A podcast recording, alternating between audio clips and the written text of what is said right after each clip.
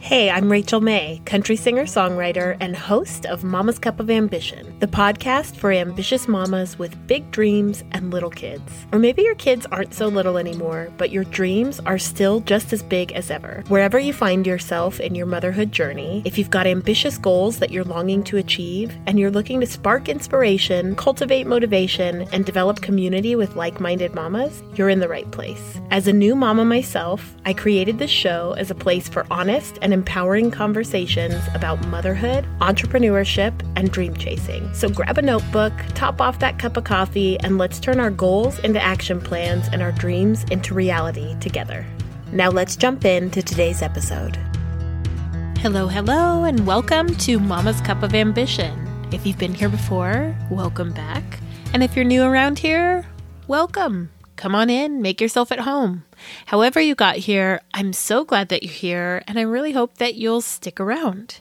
So, if you heard episode number 29, then you heard me share the exciting news about the Ambitious Mamas Club. But if you missed that episode, let me just bring you up to speed. So, Recently, I launched the Ambitious Mamas Club. It's an accountability group for mamas making moves on their goals and dreams.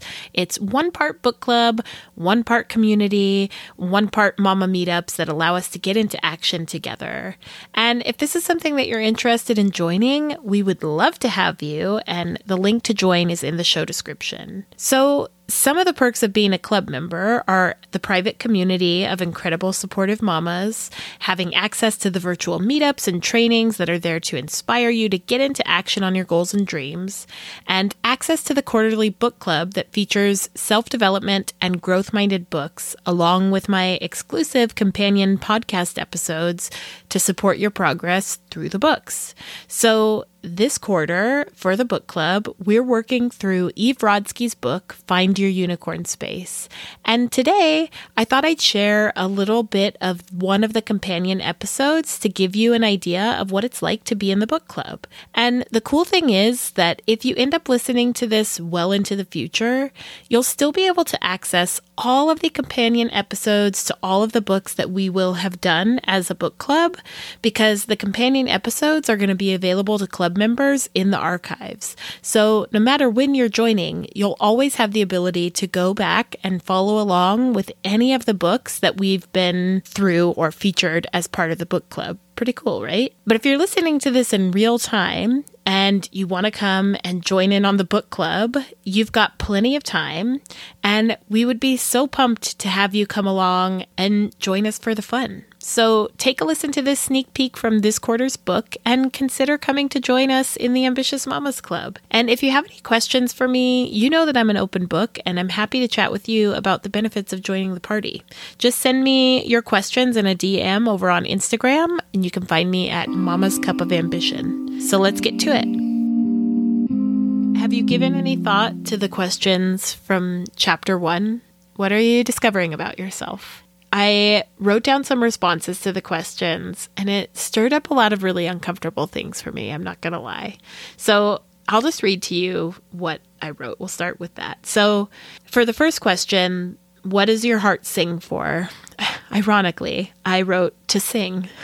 My music and my connection to singing and performing have just been like a total standstill. And I feel like the further I get away from playing live shows, like the more it's becoming more and more terrifying to jump back into it. But then, like simultaneously, the thought of music just becoming like this thing that I used to do makes me really, really sad. Like, I'm not okay with just watching it drift away. You know what I mean? So, I know that that's something that I need to tend to, but at the same time, I really just want to run and hide from it. um, and then, what does your body crave? This one was really hard for me because everything I was coming up with here fell into Eve's definition of self care, not unicorn space. She outlined that in the first chapter. And everything I kept coming up with for what my body craved, it was falling in the category of self care. So, I mean, I guess that's telling me something too. But through the lens of unicorn space, I was struggling with this one. But what I ended up writing down was the soul connection I feel with an audience when I'm on stage doing a show. And I guess that relates to my body, right? Like, there's this thing that happens when I'm playing a show where time and space just kind of stand still. Like I can go on and on without feeling like I need to pee or feeling hungry. It's not until I step off stage that I notice any of these things because I just kind of get this like weightless feeling when I'm performing. And it's been a really long time since I've experienced that. So I guess that's a sensation that my body is craving. um, yeah, okay. And then what piques your curiosity? Okay, so I've had this idea that I've been toying with lately ever since Loretta Lynn passed away because Loretta was hugely influential for me and my musical career. And I had this idea to do a tribute show for her called A Love Letter to Loretta. And the idea was that I would cover the songs of hers that really impacted me and my career while interweaving the stories behind each song and what they meant in my life. And I did a show like that for Etta James after she passed away. And to this day, it is still one of my all time favorite shows. And the thing is, like, I even know the venue that I would approach for this. And I know they would be so excited about the idea. And I know the musicians that I could get to collaborate with me. But again, I feel like I'm hiding from this idea because once I set this thing in motion and the trains left the station, there's no turning back. And it's been so long since I've done a live show that all of my fears are right at the surface. Like, what if I can't live up to the hype or I forget the words? You know, that's a real fear for me too. Like, I have mom brain now. So, what if I forget the words? it's scary and I want to do it. And I also feel totally frozen. And so, yeah. um, the next question What does your intellect yearn for? I mean, again, it would have to be the thrill and the challenge of creating a live show. Um, and then the last question there was, what did you give up that you want to get back to? And you know what I'm going to say, right? Like my answers to these questions, they all tie together. There might as well be like a big neon sign that says, Your unicorn space is making music. Go make some damn music. so I already feel like this book is shaking me and making me look at what I have been trying to ignore. Are you feeling this too? Like, this wasn't even an official exercise in the book. They were just the questions that Eve asked in the first chapter, and I feel like I'm already having these major breakthroughs. Now, have I taken action on these discoveries? no, no, I have not. I haven't set the wheels in motion yet for the love letter to Loretta or picked up my guitar. In fact, I don't think I've even sung anything this week aside from singing along to Miss Rachel with Wyatt. Lord help me if that doesn't tell you what mom life looks like these days. um, but that's why we're here, right? This book is just getting started, and so are we. And something tells me that Eve isn't going to let us off the hook when it comes to taking action on the things that we uncover here. So, I'd really like to hear from you. What is this first exercise bringing up for you? Did you find a common theme or were all of your answers unrelated? Let me know either in the Facebook group or send me a voice message or a video, some way that we can connect. I'd love to know what you're experiencing here. Okay, so today I was actually planning on doing chapters two and three in this week's session, but I'm going to be real honest with my home being like a giant germ fest right now and all these sick boys around me, I haven't read chapter three yet. So I'm going to make a separate episode for that chapter. But I have so many notes for this chapter as it is that I think had I actually combined the two chapters, it would have ended up being like a super long episode anyway. So maybe this will work out better anyway, huh? Um, so for today's session, we'll just dive into chapter two, which is titled A New Creativity Framework Why Creativity is Essential in Difficult Times and Beyond. Okay, Eve, sell us on the idea. Um, so she starts off by sharing how she set out to begin connecting with her own unicorn space through dance, a major source of joy in her childhood. And she talks about reconnecting to her 1990s Fly Girl moves, which totally resonated with me. Remember the Fly Girls from In Living Color? Like they were just as cool as cool could be. I totally remember choreographing dance routines with my sister and my cousins and my friends in our own versions of the Fly Girls. they were legendary. Uh, so Eve asks her 12 year old son where she could watch the most current hip hop dances to kind of get up to speed and call in her inner fly girl. And I just thought that was hilarious. Like, I could totally imagine her son's response to this question from his mom. It just, it painted such a great visual. Uh, and naturally, he directs her to where else? But TikTok. So Eve heads to TikTok and starts learning to dance. And she describes how she started to get responses from the folks that she had invited to join her in this creative pursuit, as outlined in chapter one. And what I thought was really interesting was how she shared that some of the women were excited but hesitant in their responses. Like they were already making excuses for why they couldn't prioritize this time for themselves.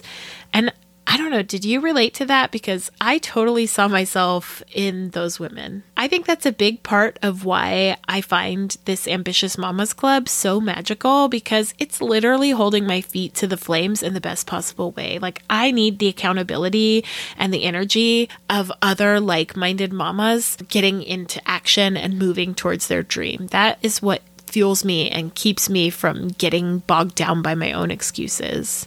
So, I love it. I love that you're here with me doing this.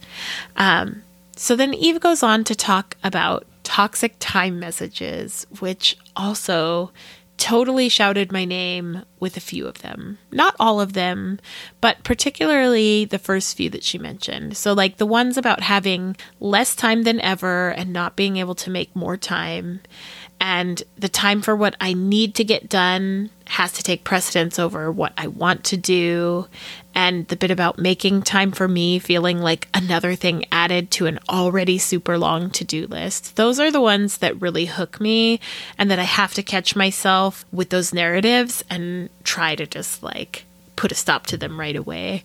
The ones about feeling guilty for creating when there's so much hurt in the world, that doesn't really resonate with me because, like I mentioned in the last session, I really often lean into creativity in turbulent times. So that didn't speak to me as much. Or the one about it not paying, so why make the time for something if it's not bringing in any money. Like that didn't hit home for me either because I do a bunch of things that don't pay me anything, but they make me feel rich. Does that make sense? Anyway, so from there, Eve continues to really make a case in this chapter for claiming some time that's just for you.